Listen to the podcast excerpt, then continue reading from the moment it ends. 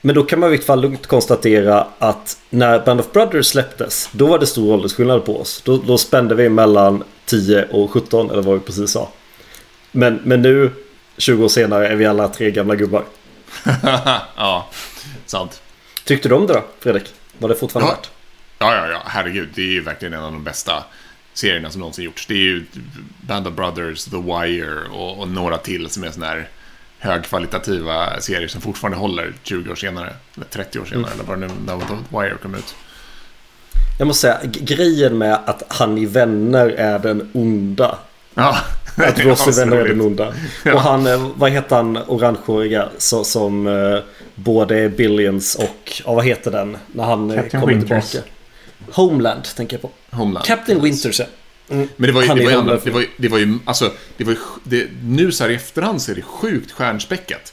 Eh, Michael Fassbender är med.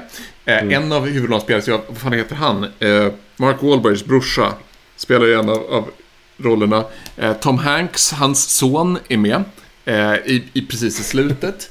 Eh, som spelar så här grön, eh, ny, nybakad officer som kommer in precis. Och det, och det är liksom, det är fler. Det är typ James McAvoy är med i typ pytteliten roll. Det var så vad fan? Folk som har liksom blivit kända sen efteråt hade typ små roller i Band of Brothers.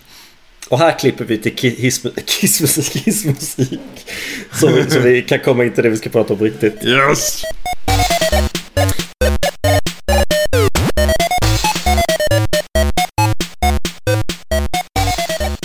För det är faktiskt så att jag inte har ett problem, utan jag har en frustration idag. Ja ah, förresten, hej och välkomna till Snack Overflow. Jag heter Mattias och sitter här idag med Oskar Hejsan!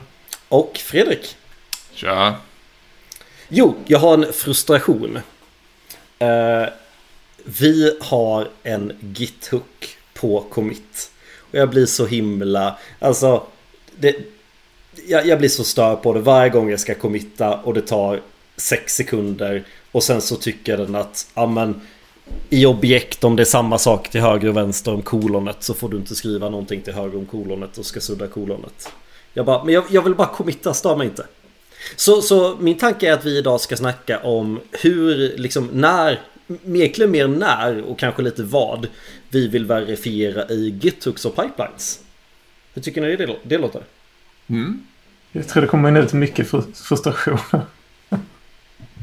Ja men vi kan väl inte, vi behöver inte, det är klart vi kommer whina massa, men lite så här ge vad vi, vad vi tycker är bra och varför. Ja. Jag skulle vilja börja lite då med liksom vilka steg har vi liksom? Vilka kommandon ska köras innan koden får släppas till produktion? Jag tänker börja så ni förstår vad jag menar. Mm. Eh, men jag, jag börjar med en fråga då.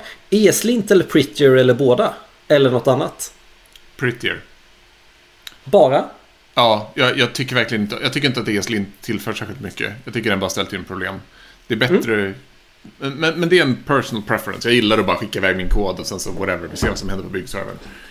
Okej Oskar, fight him. Fast, Jag minns ju din ESLint ESLint config när du började hos mig. Men vi körde väl Prettier också, gjorde vi inte det? Vi körde bägge, bägge sakerna, gjorde vi inte det? Min favorituppsättning är uh, Pretty, alltså båda. Eh, och ESLint ska vara liksom... mm, Så mycket som möjligt. De, de fixbara sakerna liksom spara, fi, fixa vid spaning. Det kan jag köpa. Jag, jag, jag tycker om när saker sker on save och inte liksom kommer postumt efter. Alltså jag, jag tycker att man ska sätta upp det så hårt så att när alla trycker save så all, för alla som skriver kod i det projektet ska det hända exakt samma sak. Och så bryr man sig inte om att man har personliga preferenser på att man tycker att ja, det är lite fult med valbrytning där men det är i alla fall konsekvent. Och så kan man ju diskutera reglerna istället. Ja, absolut. Jag diskuterar ju hellre reglerna än... det är ett rabbit hole av guds nåde och börja... Jag, jag har gått... Jag, jag, har förlorat mig själv många gånger i ESLint. Jag bara, ah, okej vi utgår från den här originalkonfigurationen. Typ. Men... Men alltså bara, nej men jag vill inte att det Man ska ska inte vara... ner det. Jag vill inte att det ska vara semikolon där. Nej, jag vill inte att det ska vara enkelfnuttar och inte dubbel... Och där är jag så himla unopinionated. Så har man en sån ESLint RC-fil eller vad man nu har och sen eh, så, oh, shit, nu har jag skapat någon jobbig grej som är jobbig att underhålla på 120 rader oläsbar JSON. Om, om vi säger att man har den då. Målet är att alla ska koda så Alltså det ska se likadant ut. Så man lätt... Mindre kognitiv load när du ska läsa kod. I guess.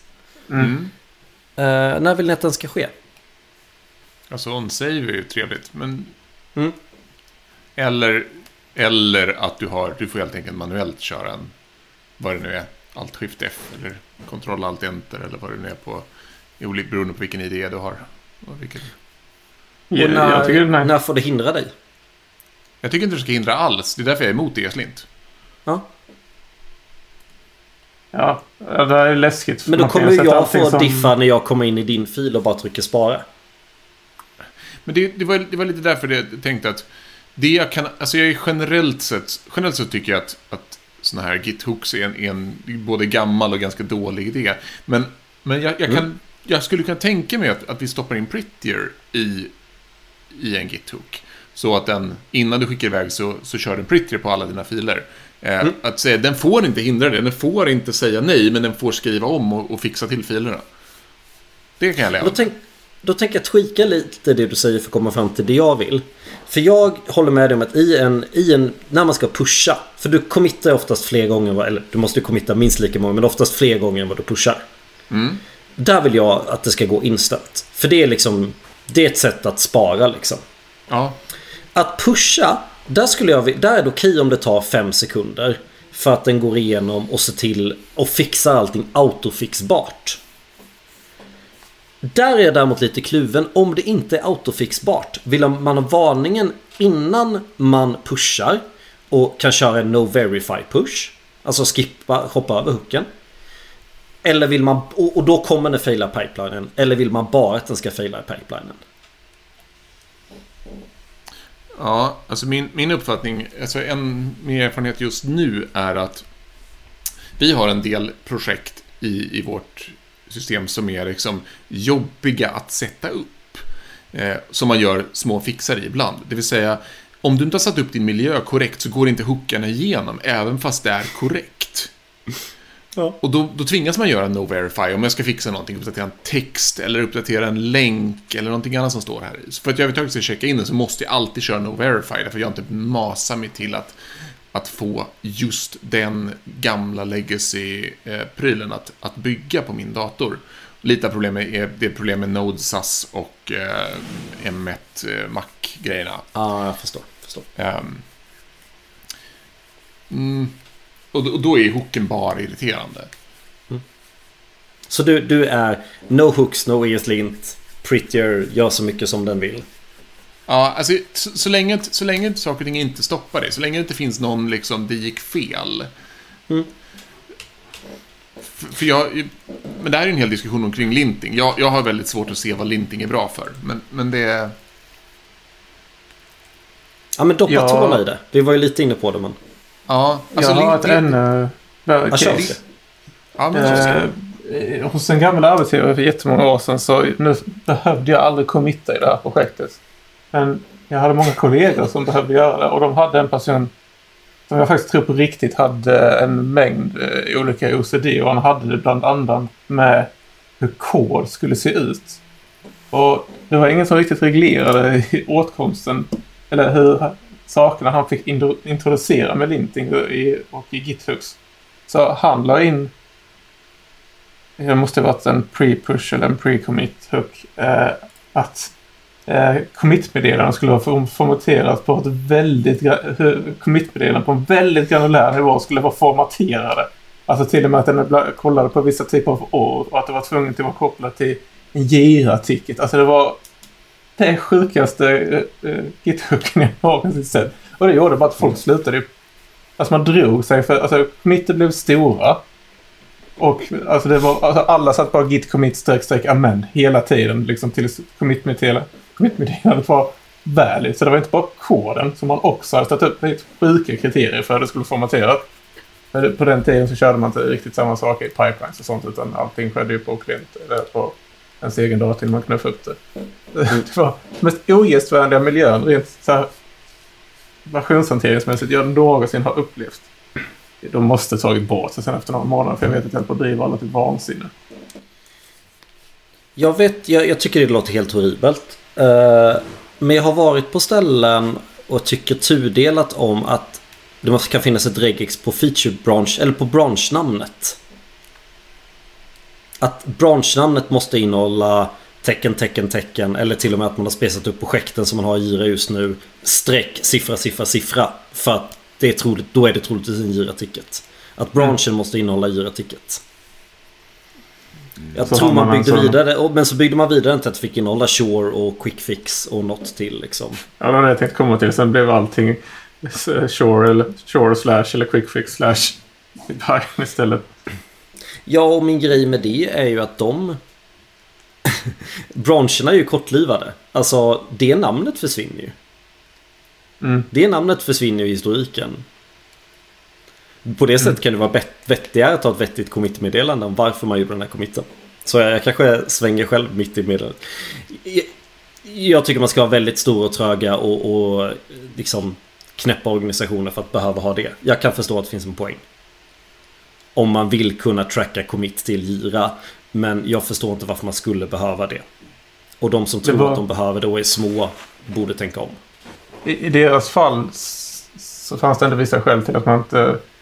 Eh, liksom att man ändå skulle...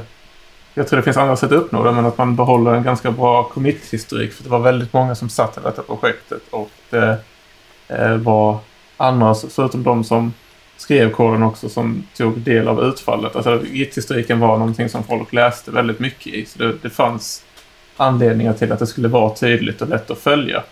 Men mm. då tror jag snarare att man ska bygga upp en kultur än att sätta liksom regler som inte kommer hålla över tid.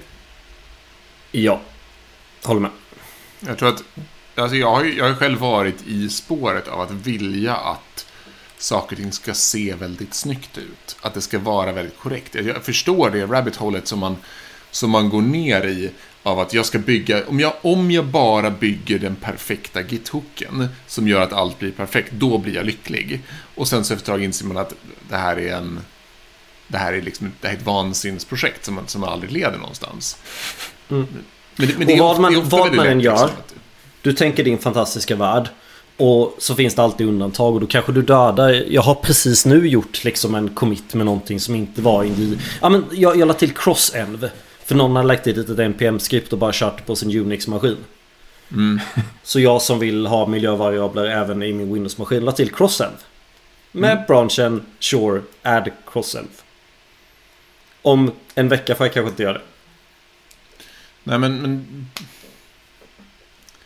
Ja. Så det hade ju kunnat dö. Jag hade kanske inte pallat skapa en Jira-ticket. Jag pallade köra npm install save dev crossenv. Mm. Alltså det, det, här, det här touchar jag en sån här liknande situationer. Jag, jag har kanske lite så dum eh, filosofi kring många av de här grejerna, men jag är inte så jätteförtjust i, i branscher överhuvudtaget. Alltså som koncept. Jag ah, det, det, vet du vad? Det, det är en annan... Vi, vi, det, vi, det, är ett helt... Det är ett till avsnitt någon annan gång. Vi, vi tar det nästa vecka. Men eh, vidare då saker som så här... Ja, men, ska vi landa i att så här, du får inte göra... Vi, vi tycker inte om i vilket fall commit-hookar. Push-hookar ska, kan få göra saker så det får ta tid men de ska egentligen aldrig få fejla. Mm. Det skulle ja, vara min dröm. Det känns vettigt. Alltså, jag har ju varit med tid menar jag max 10 sekunder. Alltså, jag har varit med om skräckexempel där man kör tester i push-hooken. Mm. Så det, det, tog liksom en halv minut eller någonting att, att pusha. För att få ens få reda på. Jag är inte per se emot att du kör testerna. Men jag, jag skulle inte vilja att min push tar mer än typ 10 sekunder. Om testerna går fruktansvärt snabbt. Mm, om man har väldigt få. Man kanske inte ens behöver köra alla tester. Man kanske skulle kunna köra några, typ utvalda, något kritiskt. Mm, mm. Kanske. Men då bryter jag mot regeln. Jag, jag, skulle helst se att det inte failar. Men... Men tillbaka till det du sa då. Eh, en git-hook uh, ser jag aldrig som ett facit. Jag, jag ser inget problem med att någon kör no verify commit. Till en feature branch som failar pipelinen istället. Det har jag inget problem med. Ett unit-test fallerar. och då är jag väl lite emot att unit-test körs på, på min push också. För även om det går snabbt så vill ju jag spara och skicka upp på servern. Det är ju Save to Cloud-knappen du kan hindra då. Du kan ha Save to Local Machine men inte Save to Cloud-knappen. Tänk om jag bara... Nu gjorde jag mitt sista innan jag ska byta dator. Mitt batteri håller på att gå ut på min ena dator men jag har den andra med mig. Så jag hade kunnat bara pusha och sen pulla från min andra dator. Så jag... Men då hade jag kunnat köra No Verify, så det är ju fine. Fast de edge-casen... eh, Jag brukar ha som eh, det visat. Uh, har jag ont om tid så ska jag inte pusha. Alltså för det blir ofta så att man stressar upp saker. Ändå. Så jag, vet, jag tycker inte man ska täcka de edge-casen när man har ont om tid och att det är jobbigt. det är liksom nej, bara att... Uh, uh, faktiskt om man ska vara lite ideologisk så håller jag inte med på den, just den saken. Men det andra du sa känner jag igen mig. Jag skulle därför, om vi känner vi att vi har landat i hooks? Ja, eller hovra över det för att försöka undvika det. Ja. Jag, jag skulle vilja gå vidare och prata lite om pipelines. Och kan vi anta att alla kodar är kortlivade featurebranscher? Behöver inte definiera vad kort är, men Ja, men, men det kan vi anta. vad vill ni ha i era pipelines då? Både vilka skript och, och när ska de köras? Jag kan börja med vad, vad jag tycker är jobbigt på uppdraget nu. Mm. När vi pushar, då körs automatiskt en pipeline. Den kör alla våra unit-test och, och testing library-test. Och bygger koden och TypeScript verifierar koden. Eh, men när du lägger upp en merge request går ett till bygge.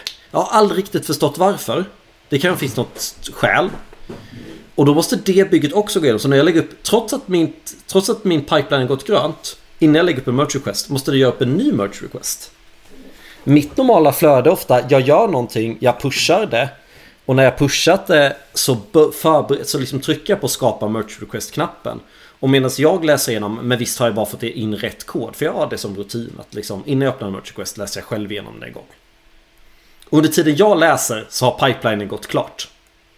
Men när jag trycker på skapa på nu trycker jag skapa feature branch eller skapa merch request så går en ny pipeline igång. Jag måste vänta sju minuter till. Är ni med? Ja, Mm. jag är med. Så det körs både när du pushar upp, när du skapar merge requesten och sen körs det igen när du har merchat. Så tre gånger eller? Nej. När jag har merchat kollar jag aldrig. För det är aldrig jag som trycker på deploy to production. Jag betraktar det som klart. För jag har ju Men- testat det i en... Behöver jag så har jag ju testat det i en testmiljö. Men det En det, feature äh, branch. Man kan deploya feature branchet i testmiljö. Men finns det, finns det något edge case här? Alltså att du har, gjort, du har checkat ut din bransch och bygget går igenom. Eh, och du ska mergea till, till eh, master, eller main. Och då sker en automatisk merge. Alltså du, du har inga konflikter. Du kanske helt olika filer som du och någon annan har påverkat. Men dina tester failar nu efter det att du har mergeat med någon annans, alltså automatmergat med någon annans filer. Ja, men om du automatmerchar så kör ju pipelinen om. Ja. ja varför, ja. Ja. då är frågan Alltså, varför man har det här testet. Alltså, Ja, det, det kan vara någon textbegränsning. De kanske inte vill ha det så. Sen finns det en annan sak som jag har problem med. Varför, så, så nu blir det rant i vilket fall. Eh, man kör uh, linting unit-test som är ett bygge och sen gör man det riktiga bygget. Och, och unit-testerna tar ganska lång tid eftersom att det är testing library snapshots. Och mitt problem är att när det först i det här tredje steget när jag ska göra bygget som jag gör första riktiga TypeScript-kollen. Men det finns ett kommando som gör liksom en snabb TS-koll bara. Det är en TypeScript-kompilering utan någon emitting. Den hade man kunnat köra liksom först parallellt med lintingen egentligen. Och då hade 50% av mina felade pipelines hade fallerat efter 30 sekunder istället för efter 3-4 minuter. Hade det inte Ja. varit... Vi pratade illa om Git-huxen. Men vi har det så i ett av projekten jag sitter i nu hos min nuvarande arbetsgivare. Där man gör TS-checken som en eh, pre-push. Mm. Hade inte det varit bättre än att sitta och vänta på TS-felen i pipelinen? Eller ni eh, tycker att man, det finns ingenting som ska hindra mig från att pusha upp och så ska man sitta och vänta på pipelines? Alltså, för Eh. det är ju en ren sanitetsgrej att man skriver korrekt TypeScript. Annars, kan jag, jag inte, annars tycker jag man kan tappa med lite, lite halva syftet med TypeScript om man inte ser till att den man knuffar upp är korrekt TypeScript. mm. Ja, det ligger Alltså just, i, just i fallet med TypeScript. Alltså, Mm. sen, sen kan jag köpa att man tycker olika med vanliga linters och sånt. För att, men just TypeScript känns ju ganska vitalt att det är korrekt. Annars är det bara störigt att man allokerar resurser och kanske får någon annan. I vissa fall så kan ju man behöva vänta på sin tur och få, få en agent att bygga sina pipelines också. Då är det riktigt störigt om det är någon som allokerar genom att skriva dålig TypeScript. Jag förstår vad du menar. Mm. Eh, Min kollega som lade till det här jobbet för någon månad sedan la inte till i pipelinen för när man, han orkade inte skriva kommandot så det bara kör på den koden som körs. Den körde TypeScript-kompileringen på våra tester också och där går inte TypeScript-kompileringen igenom. Ups. Nej men du har kanske en poäng Oskar. Är väl bara att man kör rätt saker i pipeline. Så liksom testerna, det är jobbigt att Ja. behöva starta dem lokalt. Eller så här, bara, det är ganska gött att kunna få den feedbacken om man ser till att outputen av failade tester är läsbar i sina pipelines. Men att man inte bemödar eh, molnet med att ta reda på om man har skrivit korrekt enligt det språket man skriver i. Det känns... Eh, Men det, det, alltså det, det gäller ju att hitta... Jag, jag tycker det känns som en, en balans man hela tiden söker efter. Eftersom att så fort du gör dina hooks lite för bökiga, då kommer det uppstå en kultur av att man ignorerar dem. Mm. Så... Så... Och dessutom... Alltså, alltså risken är också att du måste stoppa in saker som är väldigt plattformsoberoende. Alltså det, du, du måste ju se till, du måste vara noga med att det som du har i dina hooks får inte ställa till med problem om du är på Mac eller om du är på Windows eller om du är på en Intel eller om du är på en ARM-processor. Det, det måste liksom lira hela tiden. Och sen så får du väl inte med dina hooks överhuvudtaget ifall du gör incheckningar direkt ifrån webbinterfacet. Nej det får du inte. Eh, Så, så det, det Men, lite... men oavsett vad så, så liksom Även om du kör din hook måste du också köra det din pipeline. Ja, jo, förstås. Så, så man skulle kunna se hooken... Tycker, tycker jag. Ja, man skulle kunna se hooken som att den, det är en redundant, eh, liksom, en, en trevlig hjälp för dig. För att om den misslyckas så kommer den misslyckas i pipelinen. Du kan skita i det om du vill, men måste du få upp koden så måste du. Men Mm. Och då, är, då ska man bara få in rutinen att köra No Verify ibland. en av grejerna som man jag sig det. en För, för det finns jag- ju tillfällen man vill pusha saker som inte är redo att merchas. Någon annan vill ta över eller något sånt där. Ja, I ett ja, sånt det finns, läge så måste man ju få överrida hooken. Ja, men speciellt om du pushar saker till en, till en, till en feature branch så är det väl ganska vanligt Precis. att man pushar saker som helt enkelt inte bygger än. men då tar man sig Ja, runt hooken genom att kommentera bort koden utan att committa och pusha. Han är... classic. Och så failar pipelinen istället ja, senare. Det är gött. Eller det gör det inte. Eller jo, det gör den. För att då, ja. Så, Men jag så har jag gjort när jag varit riktigt trött på. Eller- Däremot, det, det kanske i i och för sig skulle vara en, en trevlig, till, trevlig grej att lägga till i sina pipelines. Att man kan ha ett filter i sina pipelines beroende på commit-meddelandet. Eh, så att du kan, om säg att du börjar ditt commit-meddelande med ett utropstecken eller någonting sånt, så körs inte pipelinen. Eh, Ja, det finns många git-puritaner som eh, hade velat slå på dig nu, Fredrik. Ja, men, men det, för, för det är just det att, att om, om jag hävdar att jag äger min feature branch så vill jag kunna göra saker även om de inte är korrekta. Jag vill kanske inte, om jag vet att det kommer faila i pipeline, finns det ingen anledning till att jag kör den. Om jag bara behöver spara min kod, för att det kommer ta en vecka tills det här bygger, för jag ska refakturera hela blöh någonting liksom. Då vill inte jag, då vill inte jag att det ska faila. Det, det tar 10 minuter för en agent att köra i, i pipelinen trots att jag vet att det är först nästa vecka som det finns en chans att det här går igenom. Och jag vill absolut inte disabla testerna så att det, så att det går igenom, fake går igenom.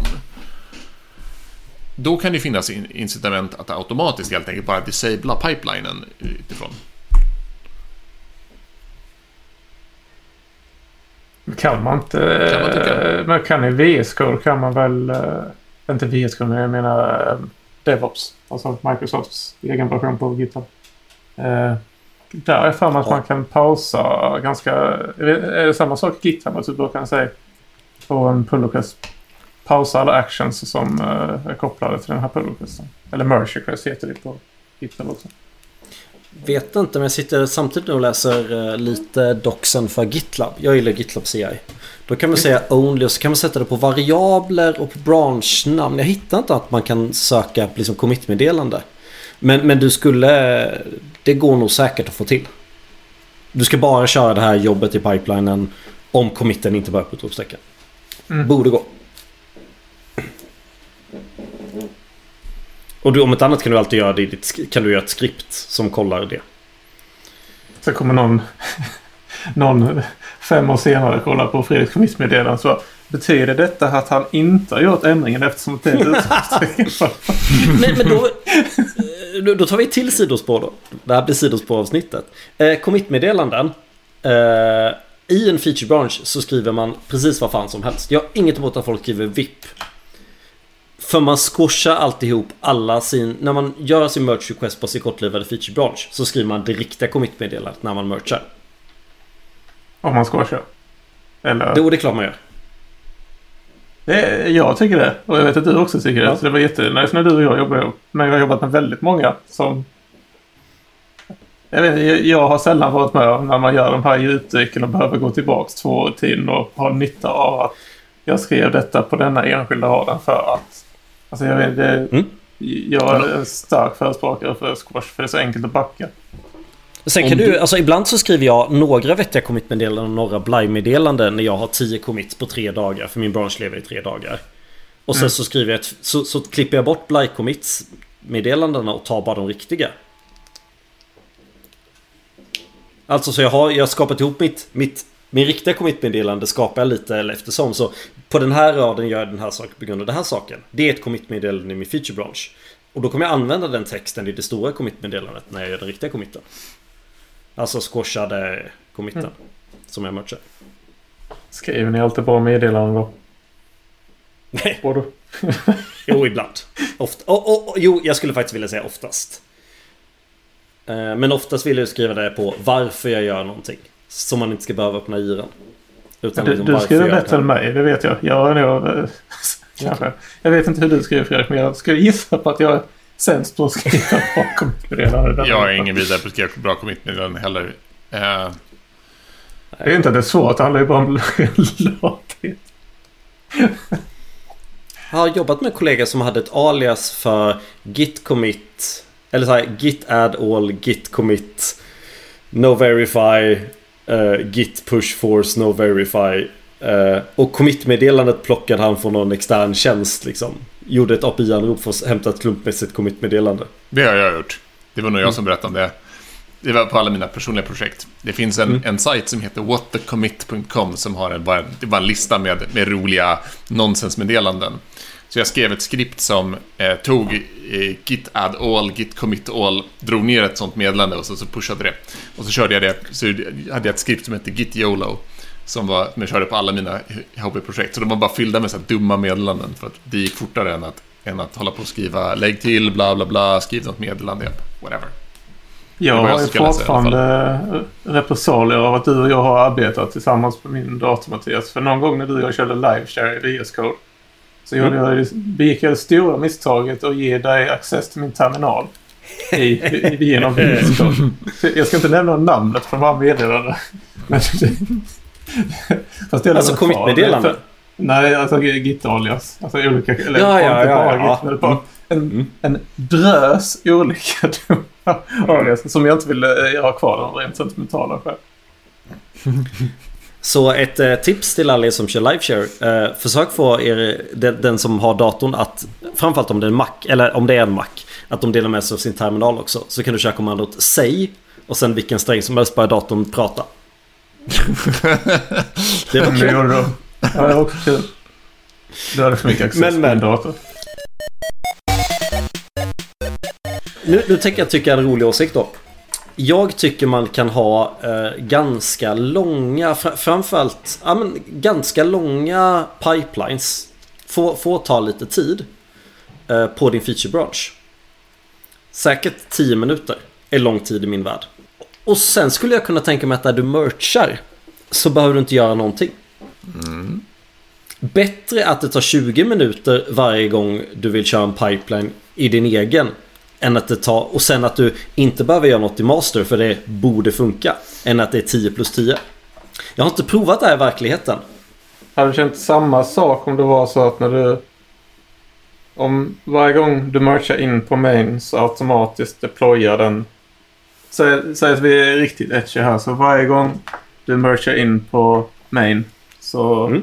så deployas det till produktion. Hade du känt exakt Mm. likadant då? Ja, och det är det, nu är vi ju edgy här. Eh, För jag skulle vilja att min feature branch deployas till alla testmiljöer och körs liksom som, och nu är ju, det här kanske är frontend only.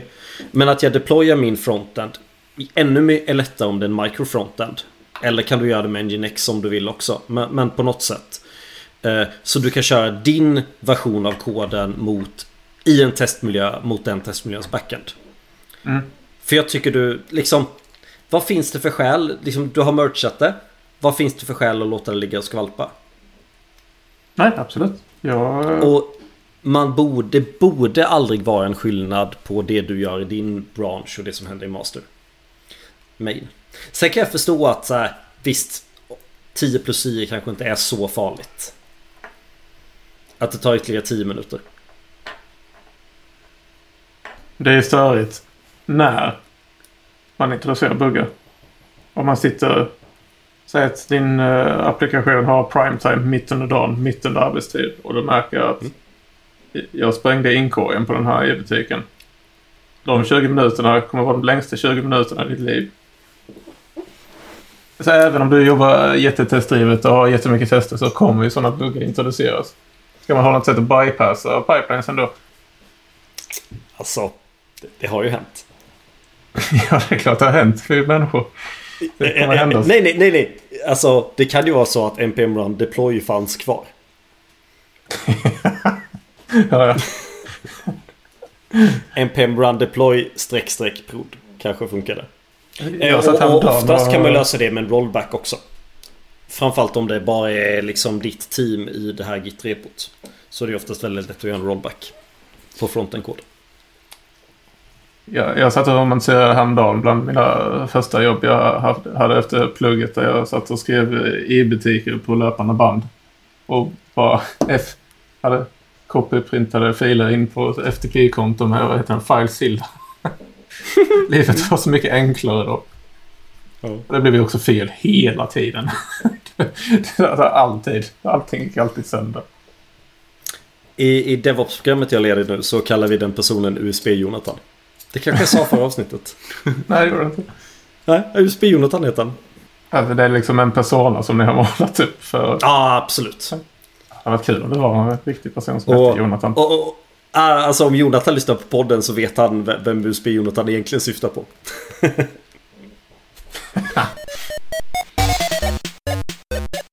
Tillbaka till då, det jag ser som störst problem med det här är att jag behöver kon- alltså tillbaka till allting med git-hookar och pipelines som failar och i fel ordning och sådär. Eh, det känns ofta som att eh, man inte riktigt vågar pilla i sin pipeline. Tyvärr.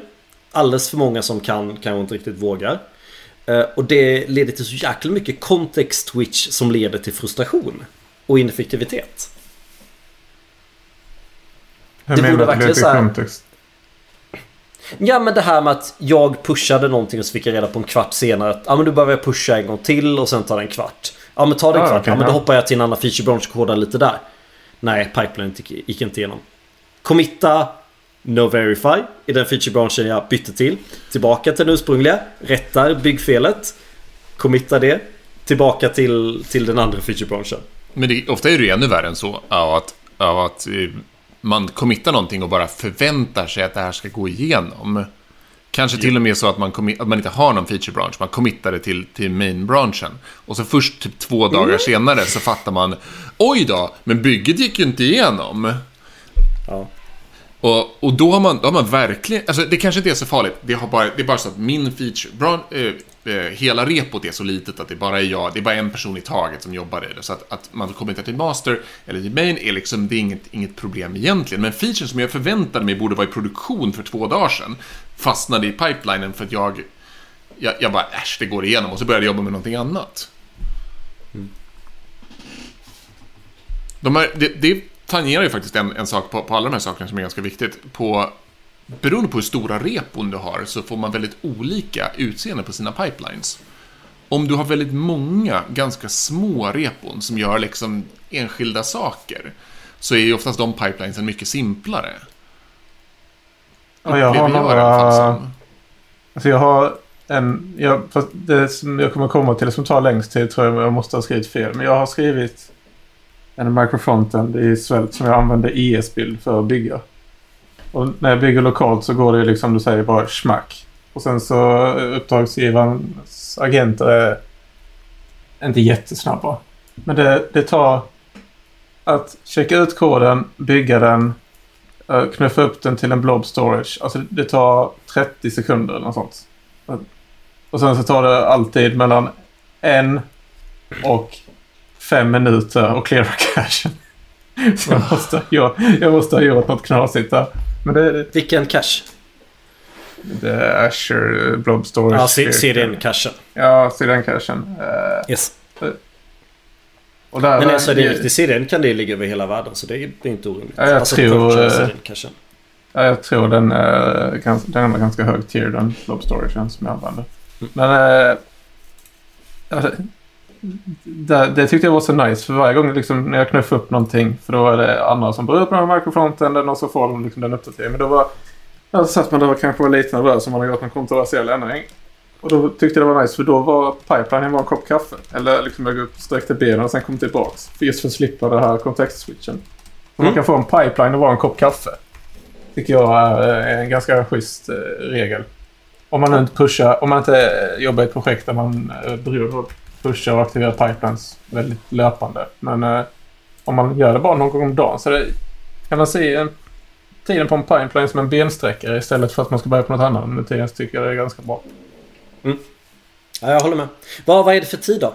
Om du försöker kvantifiera det. Är det liksom fem minuter? Eller är det kortare? Ja, helst så lite som möjligt. Så, ja, men eh, eh, under fem minuter så tycker jag man ska vara ganska nöjd. Det beror ju ganska mycket på hur, vilken tierset de har på agenterna också på eh, stället man är på. Har jag märkt. Sen är det i Azure så är det, jag tror, jag tror Linux-maskinerna är eh, snabbare. Men, och sen, fast det är billigare med Microsofts. Då, då ska jag prova en sak då. Vad tycker ni om... Eh, vi, säg att vi tre skulle koda ihop. Det måste nog vara sådana förutsättningar. Alltså så här, det, är bara medel till seniora utvecklare. Det är bara typ tre pers i repot. Och det publicerar en tjänst av något slag. Uh, I commit-hooken gör man ingenting. I git push gör man allting. Inklusive att bygga uh, liksom det som borde deployas. Och kanske, ja, men låt oss göra det så extremt då. Du till och med deployar typ till prod därifrån. Du har inte pipelines. Utan allting sker när du pushar till main. Kan du försäkra dig om att man har samma förutsättningar alltid så går det ju faktiskt att göra så i teorin. Alltså du, vilket kommando är det man kör som man, man skriver någonting i sin package JSON och förutsätter att alla har samma node när de gör det. Vad, vad, vad heter den tekniken? Alltså det går ju att sätta i package JSON vilken node-version man förväntar sig. Minst den här node-versionen. För jag, det har jag fått fel på tidigare uppdrag att det faktiskt blev fel i produktion för att eh, vi hade olika node-versioner. Det var väldigt edgy case men det blev faktiskt ordentligt fel för att eh, en annan Okej, person jag- inte... Men jag, Men, jag men, ja, men det går, det, Eh, som sagt, det, det går ju att strypa ner. Det går ju att säga alla ska sitta på Node version 18. Punkt. Ja, Engines heter proppen i package JSON. Fast man måste enforca det. Köra typ en docker-container eller något. Men, men Ja, vad sägs man kör om en? Docker-container som eh, har den versionen. man, man gör det här för feature-branscher och man får alltid mercha feature-branscher. Eh, och eh, sen kör man samma pipeline bara på, på main-branschen. Exakt samma bygge som du gör i, i pre-push. Nu när du säger det så känns det konstigt att det inte finns... Eller så gör det, bara att vi inte känner till det. Men att det finns någon tjänst för det känns som pipeline-tid har blivit ett ilandsproblem under, äh, under tiden som alla ska gå över till DevOps. Alla sitter ju och tjurar över pipelines. Speciellt backend då, vilket jag har ännu mer sympati för.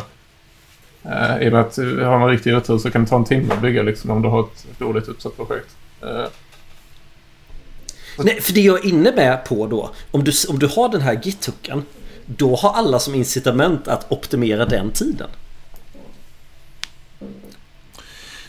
Det är Då- faktiskt inte så Helt plötsligt vill alla gå till, till, till ES, nej, vad heter det? ESBILD. Ja. Ja. Mm. För, för att sänka vår, vår, vår pushtid från eh, 30 till 25 sekunder blir faktiskt en valid tid. Och så får du såklart, No Verify är okej. men om du kör No Verify och merchar eller någon annan merchar och eh, ja, så det Jo, jo, då lägger jag till då. Pipeline körs på din feature branch Men du behöver, det behöver inte gå bra för att du ska få mercha. Det finns, det finns en grej här. Eller det som- behöver inte gå klart kanske man ska säga. Det finns en grej här som är är lite hint. Den är inte så farlig i fronten, men den är värre i backen. Eh, en av anledningarna till varför du vill köra en pipeline, och det är av säkerhetsskäl. Av att du vill att det som går ut i produktion ska byggas på en kontrollerad miljö och inte på en men det- klient-PC som kan vara utsatt för eh, malware. Jag är bara, jag är egentligen inte efter, ute efter att deploya den här utom möjligtvis att deploya den som en deployed feature branch. Du bygger om det när du merchar till main-branchen. Jag är ute efter att det inte ska behövas en pipeline för feature-branscher. För den kör du på din egen maskin. Ja, alltså, eh, det, det, här beror ju, det här beror ju så extremt mycket på hur du har satt upp din, din test och verifikationsmiljö. Så som vi kör, så har ju vi... Ja. Alltså, vi har en testmiljö och en verifikationsmiljö, men de är inte så, de är inte så kritiska för vår utveckling. Utan det- vi, vi deployar ju... Det finns inget sätt för oss att deploya en feature branch. Men vi kan... Nej. Men, men vi gör Varför så att vi... Fråga det? Nej, men därför att vi har ett helt annat arbetsflöde. Istället Ja. för att göra samma sak. Det vi gör är att vi kan, den lokala mikrofronten som vi jobbar med kan mountas in i en körande miljö. Så det, du kan köra i ver- verifikation, eller du kan köra i produktionsmiljön om du vill och mounta in i dev och sitta och mecka och, och jobba med, med den byggande miljön. Så det är liksom, det är lite samma sak. Vi löser samma problem fast på ett annat sätt. Ja. Absolut. Du behöver inte deploya din feature branch för du kan köra en testmiljö och plocka hem din microfonten från localhost. Ja, precis. Ehm, om man nu ska säga att, att det är det man är ute efter, kunna få upp någonting till en körande feature branch-miljö, då är den, det arbetssättet kanske bättre egentligen. Att köra lokalt och sen så liksom ha ett sätt att hijacka in dig på din egen dator. Men säg att man hade haft en så- sån här hypotetisk tjänst som på något sätt använder dockor och skapar ett valid kontrakt mellan din docke-image. Du har versionsanledning din pipeline hur den ska se ut och, och exekvera. Men du har något, säg något kontrakt mellan tjänsten som kör din eh, docke-image lokalt och så kör den pipeline lokalt och så är det säkert på grund av att du har ett kontrakt mellan imagen och eh, GitHub. Alltså så att du flyttar att pipelinen faktiskt körs lokalt istället för att köra molnet. Okej, kan nu, kommer jag, nu kommer jag med sista varianten då. Eh, vi tre kodar ett och samma repo. Men det finns en liveshare-server vi alla ansluter till. Vi jobbar alltid testdrivet. Och alla byggsteg körs alltid i loop. Och går just nu alla byggsteg igenom så deployar vi till produktion. Mm. På, på varje save. Alltså, personligen så tycker jag, det, det, visst, det låter Kan, lite kanske, inte, kanske inte när man är ute på riktigt. Men när det fortfarande är någon typ av liksom beta-site som får vara sönder. Men det Ja. borde ju inte vara sönder. Då har vi skrivit för lite tester om den är sönder. Ja, men alltså... alltså egentligen, det, egentligen är den idén ganska rolig som att du typ... Alltså du skulle i en, i en test eller verifikationsmiljö skulle du i princip kunna göra så att du kör eh, dev... Alltså du kör typ npm run dev. Och det är den som ligger i ver verifikationsmiljön. Eh, på en annan server. Och så remotar man in på den med VS Code SSH Remote. Så vi liksom, vi moddar den i realtid. Man vill kanske inte göra det i produktion, men, men, men för en... Jo. Men för en stagingmiljö, eller en typ en testmiljö, skulle man kunna jobba på det sättet. Det är lite knäppt, men alltså, om det vi är ute efter är hela tiden korta feedback-loopar, vi gör en grej, funkar det? Ja, så varför inte? Kanske inte på varje save i det här uh, livesharen som alla har anslutit till. För då kan man inte... Då kommer man dra sig för att spara och labba. Men att man på något sätt väldigt Men enkelt... te testerna går ju inte igenom om du labbar fel. Då måste du göra Ja, testerna. Okej, just det. Ja, det var en förutsättning. Men då vad gör det under tiden? Då måste man nästan alltid börja med att skriva testerna. Alltså, så då får Ja, man det är väl definitionen på testament. Men alltså, jag, jag, ty- jag tycker att en, en ganska trevlig kompromiss är att säga att eh, ingen får lämna en, en öppen feature-branch över kvällen. Eller alltså i princip, så, i princip skulle man kunna säga vi förbjuder feature-branchar. Du får committa lokalt, men du får inte gå hem. När du går hem så måste du antingen delita dina commits eller pusha dem. Och så får man jobba med feature-branscher. Eller med feature-toggling. Ja, det är som idé. Att du måste, alla måste mergea kontinuerligt hela tiden. Och det finns bara framåt. Vi, vi rullar inte tillbaka liksom. Fan, eh, jag upptäckte nu när jag läste in våra notes här att det är faktiskt en sak vi har pratat om som vi inte tagit upp. Eh, och det är, vad tycker ni om regler om att få pusha till master eller main och att vissa måste approva för att få mercha och sånt där? Ja, jo men det är, väl, det är väl bra om man inte litar på de som jobbar i teamet eller om, om, det, precis. om det är så att, att Ja. man tänker sig att folk inte kan det här med att koda eller liksom... Alltså, det, det är ett tecken på att, att det saknas förtroende, tycker jag. Ja, för, för jag, precis, precis innan vi satte det här samtalet så parprogrammerade jag och kollegan en sak på min dator. Skapade en feature branch. Committade, la upp en merch request, väntade på bygget. Och han fick approva innan jag fick trycka på merch. Hade liksom Scenariot är vi väl 10 utvecklare i det här repot. Varför där hade jag velat få kunna i vilket fall få force pusha eller så här, Fått någon varning om att nu pushar du faktiskt i main. Men jag hade velat göra det. Jag hade kanske velat ha en varning så jag inte hade gjort av misstag. Men den roundtrippen via pipeline och var bara helt meningslös. Det, eller hade ju Mm. varit nice. Alltså, för om man, om man bestämmer sig för att pusha direkt till main till exempel. Då tycker jag att då måste man liksom... Då måste det vara tydligt och man måste stå för det i sådana fall. Och då är det ganska nice Mm. om det, man har fått i valfritt chattprogram en liten notis. Ja, Mattias stack ut hakan och pushade direkt till main. Och det kommer ju säkert gå i de flesta fall jävligt bra. Men om det går fel så hur ska man som en som inte kodar förstå vad felet introduceras? Vem ska man börja höra av sig till? Ja, då är Mattias en main suspect om... Eh, jag ser, jag såg här Mattias, du knuffade tio gånger till mig igår. Jag, jag tycker så alla sådana former av regler, det är ganska ofta jag har råkat ut för att man liksom har satt man kan inte pu- pusha direkt till mail, man kan inte eller man måste få approve innan man merchar. Alltså, det, det är ju bättre om man går andra hållet och söker vilka, tycker jag nästan alltid. Om man inte har sjukt eh, eh, ett system som är så affärskritiskt att man är liksom livrädd för att introducera buggar och man verkligen misstror sina anställda. Då hade jag kanske haft dem. Alltså man har hamnat i en sån ond spiral och sen får man hitta något annat sätt att ta sig runt det. Men det bästa är ju bara att man har en bra kultur och ser till att man tittar på vad man ska göra och liksom att man har man en feature bara uppe och bara har ni kollat på den här känns det okej med det. Det är ju bättre än att man bara någon Ibland känns det nästan bara lite passiv-aggressivt eh, med hela förfarandet att man ska sätta en approve. Men alltså, det känns ju som att det, man skulle vilja ha en... Man skulle vilja ha ett typ motivationsmeddelande. Alltså ett, ett, ett motivationsnotering på alla såna här saker. Så att, att typ, vi bestämde på mötet det här, det här datumet att vi ska köra testerna här.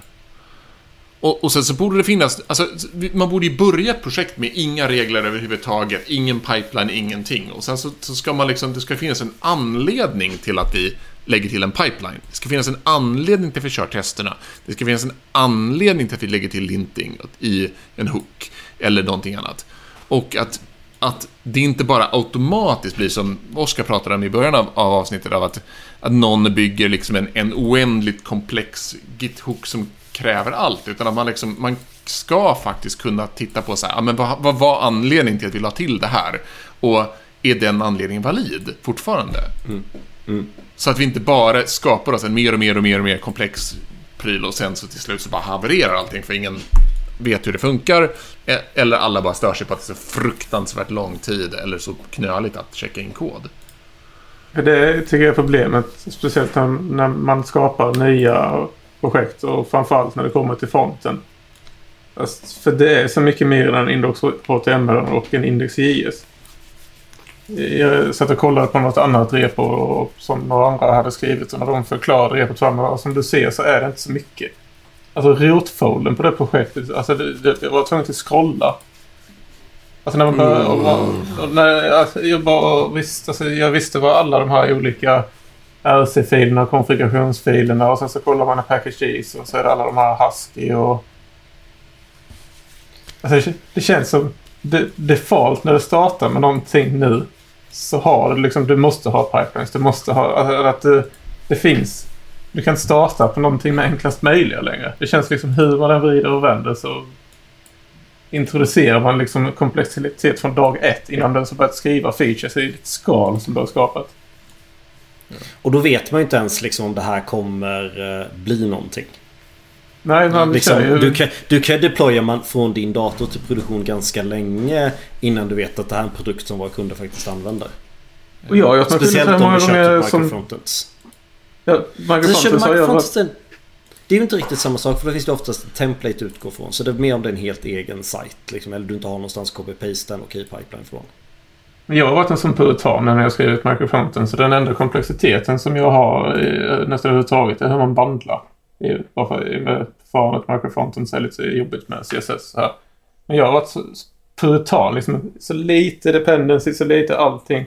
All komplexitet är bara hur jag bygger. Eh, och sen så bara hålla ner antalet filer. Liksom, lägga till något i onödan. Eh, och över tid så tycker jag det varje gång jag liksom kommer tillbaks till den microfronten som jag kanske inte har suttit i ett tag. Så eh, fattar man tangon så mycket snabbare. Just det, så här funkar det. Jag glömmer hur saker som jag skrivit fungerar om jag inte sitter med det på tre Så månader. är alla. Ja, det var skönt. Att det inte bara jag fel. tror jag blir dags att börja avrunda. Åh snart. jäklar. Precis det sökte efter. Vet du vad det betyder? Det betyder att det är dags för det bästa med hela veckan. Det är dags för veckans tips. Och eh, jag har förberett. Så får jag börja? Eller är det någon som vill börja? Kör du Kör du. först. Jag hade en dag där jag praktiskt taget var... Jag var väl inte magsjuk men jag var liksom sängliggande. Jag, jag, ja, vi behöver inte gå in på detaljen på hur jag var sjuk. Då fastnade jag för YouTubers som spelade GeoGuessr. Jag vet att det här är ganska gammalt egentligen. Men, men det, det var... Och, vilket innebär att jag nu spelar någon gång då och då i möten som är tråkiga eller om jag har en stund över. Och för er som inte vet vad det är. Du landas på en Google Street View. Du vet, in, har ingen aning vad du är och sen finns det massa olika regler. Eh, men du ska ta, du ska plott, po, poängen är att du ska plotta ut på kartan var du är någonstans. Baserat på var... Liksom, du får lista ut på en Street View var du är någonstans på en karta. Finns lite olika regler, får du röra dig runt eller inte? Ja, vilka kartor kan komma med och sådär. Fantastiskt roligt. Någon av er som har kört? Ja, körde en del för några år sedan. Pam. du, du är så sent ute Mattias. Nej, så men- sent ute. Nej, men, men, men jag har vetat om jag- att det finns men... eh, Men jag håller med, det, det är en rolig så här liksom... Bara så här, mm, men de där vägskyltarna ser ut som att det skulle vara i USA. Vänta, vad är det för någonting? Och så vidare. Jag använde faktiskt, men efter att jag var magsjuk så kollade jag på På spåret. Och sa till Tove, det här är USA eller Kanada. På liksom tre sekunder. Hon bara, vadå då? Nej, jag ser det. När man ser på vägskyltarna. Ja, eh, det är något med att eh, om det är gula streck på utsidan och vita på insidan eller om det är tvärtom. Och det andra är typ så här någon, någon annanstans. Så det var liksom så här, ja men det här är USA eller Kanada. Man, jag kunde inte se på hastighetsskyltarna om det står i miles eller kilometer i timmen. För då vet man om det är USA eller Kanada. Oskar, vad har du för tips? Jag vet inte om är ett tips. Det är mer en bekännelse om hur eh, tramsig jag är. Till- skillnad från er så har jag inte jag barn. Vilket gör att jag tror i större, att jag har mer fritid än er. Även för ni Ja. är jävligt duktiga på att ha sidoprojekt. Jag förstår inte hur ni får ihop och göra allt ni gör när ni har barn. Det är helt otroligt. Men min sambo kom hem till mig i förrgår och så sa hon jag var på jobbet så pratade de eh, om ett nytt eh, spel som de hade köpt till sina barn. Ja, så kände jag lite, jag vet vad det är för de spelade det här nya Harry Potter-spelet. Är det inte det Mm. du spelar? Jo. Vet du hur gamla deras barn var, Oskar sa min sambo till mig. Det var, det, det var flera föräldrar. För, de, för det var tydligen så var det här spelet ganska dyrt. Tyckte de att köpa för sina barn. För de är rädda att de bara ska spela en vecka. Men då, jag spelar då spel som 10-12-åringar spelar. Det här nya Hogwarts Legacy. Så jag sitter med min... Sitter och viftar med min 12-stav här hemma som en 12-åring. Så jag kände att... va, va, va, Men har jag blivit så gammal så att jag börjar gå baklänges nu? Alltså. Oscar, Oskar, Oskar till, till ditt försvar i den här så, så, så tycker jag att, att eh, när, när de nya Harry Potter-böckerna släpptes, då, då när det var aktuellt, så släpptes den inbundna versionen av Harry Potter i två olika utgåvor. En med den klassiska färgglada barnomslaget och en i ett svart eller liksom enfärgat inslag med en typ stiliserad symbol och, och liksom för att vuxna skulle kunna ha böckerna och hålla dem så att det inte var lika, lika fjantigt. Det sa någonting om, om att det fanns ett, ett liksom väldigt, väldigt stort åldersspann i de som var intresserade av, av eh, Harry Potter-världen. Typ fonten var inte lika stor och Ah, ja, det var inte lika det var mycket liksom- line height. Nej, nej, nej, men det var liksom det var en sober, eh, ett sobert omslag. För liksom, som en seriös bok. Med, med vanlig tryckt font och liksom inte det här liksom eh, glada liksom. Jag, jag, jag, min sambo gjorde sig väldigt rolig på min bekostnad. För att jag Det spelade gjorde hon rätt. Harry Ja. Men det är faktiskt väldigt roligt. Alltså, jag, jag har sett alla filmer och tycker det, de är bra. Liksom. Jag, jag gillar den typen av fantasy. Så jag tyckte det här spelet var rätt kul. Förutom att e- efter hon har sagt, sa att det var barn som spelade så började jag tänka på att dialogerna går ganska långsamt. eh, och att det liksom så här lite, åh shit vad pedagogiskt detta är. Jag är kanske inte målgruppen. Ja, mi, mitt tips är, inte ens ett tips än, men det kanske är det när, när avsnittet släpps. Jag är nämligen hysteriskt taggad på nästa fredag, den 24 februari, så släpps ett spel som jag väntar på ruskigt länge. Då släpps nämligen Kerbal Space Program 2. det har jag sett fram emot länge. Jag är lite rädd får för att det inte är Får lika leka B. Rocket Science. Nej, vi får se alltså. Det, det, Alltså det är som var för roligt med ettan var ju- slipat. Ja, det var roligt med, med, med KSP var ju att det var janky som, som 17 alltså. Ja, att det var lite så här early access-aura över det hela tiden. Det tyckte jag också det var halva grejen. Eh, Hur är det med Hollow Knight Silksong? Har det fått datum? Inte vad jag vet. det var det. Hade inte ni två ett sånt nördigt spelavsnitt typ i somras? Det känns som det nästan är dags för det igen. Det är typ bara Jag Andreas av tror, oss jag som är tror med på aldrig det. släppte det. Okej, så det är bara Andreas som inte sympatiserar med att vi alltid vill prata om spel eftersom han aldrig har spelat ett spel i hela sitt liv. Ja men det erkände vi för något avsnitt sen. Ja, Mm. Men eh, då tar vi det så. Tack så jättemycket allihopa som har lyssnat. Ha det så bra. Tack så mycket. Hej! Hej!